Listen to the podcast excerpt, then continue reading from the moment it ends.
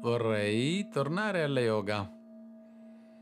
Abbiamo parlato otto stadi della yoga: Yama, Niyama, Asana, Pranayama, così. Yama, il primo, ok, diviso in cinque parti, cinque principi, cinque cose possibilmente che non dobbiamo fare. Eh? Questo è il divieto, non l'obbligo.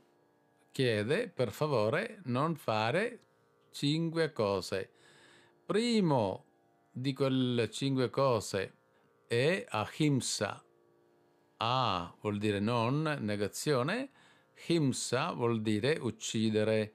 Ahimsa, non uccidere. È vero, anche Bibbia dice non uccidere. E se pensiamo alla filosofia indiana, è vero, sapete che è molto antica. Lì parlava di non uccidere. Popolo indiano diventato vegetariano grazie a questo principio, non uccidere.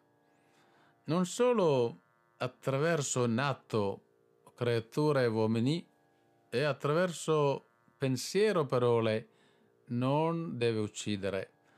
Allora è interessante pensare che chi uno che inizia a praticare la yoga vuol dire inizia a fare un cambiamento.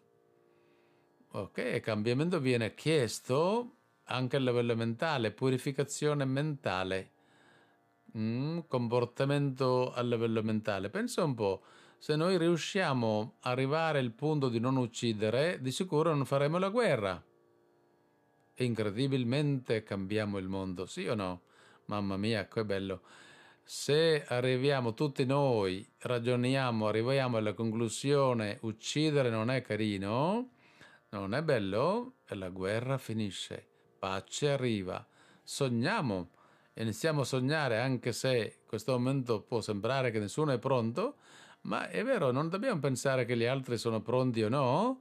Noi dovremmo essere pronti, noi, ognuno deve essere pronto per piano piano maturare questo principio in ogni cellula, non uccidere. Automaticamente l'amore nasce, l'amore verso di noi, verso gli altri, rispetto verso di noi, verso gli altri. Bellissimo, vero o no? Non uccidere, ahimsa.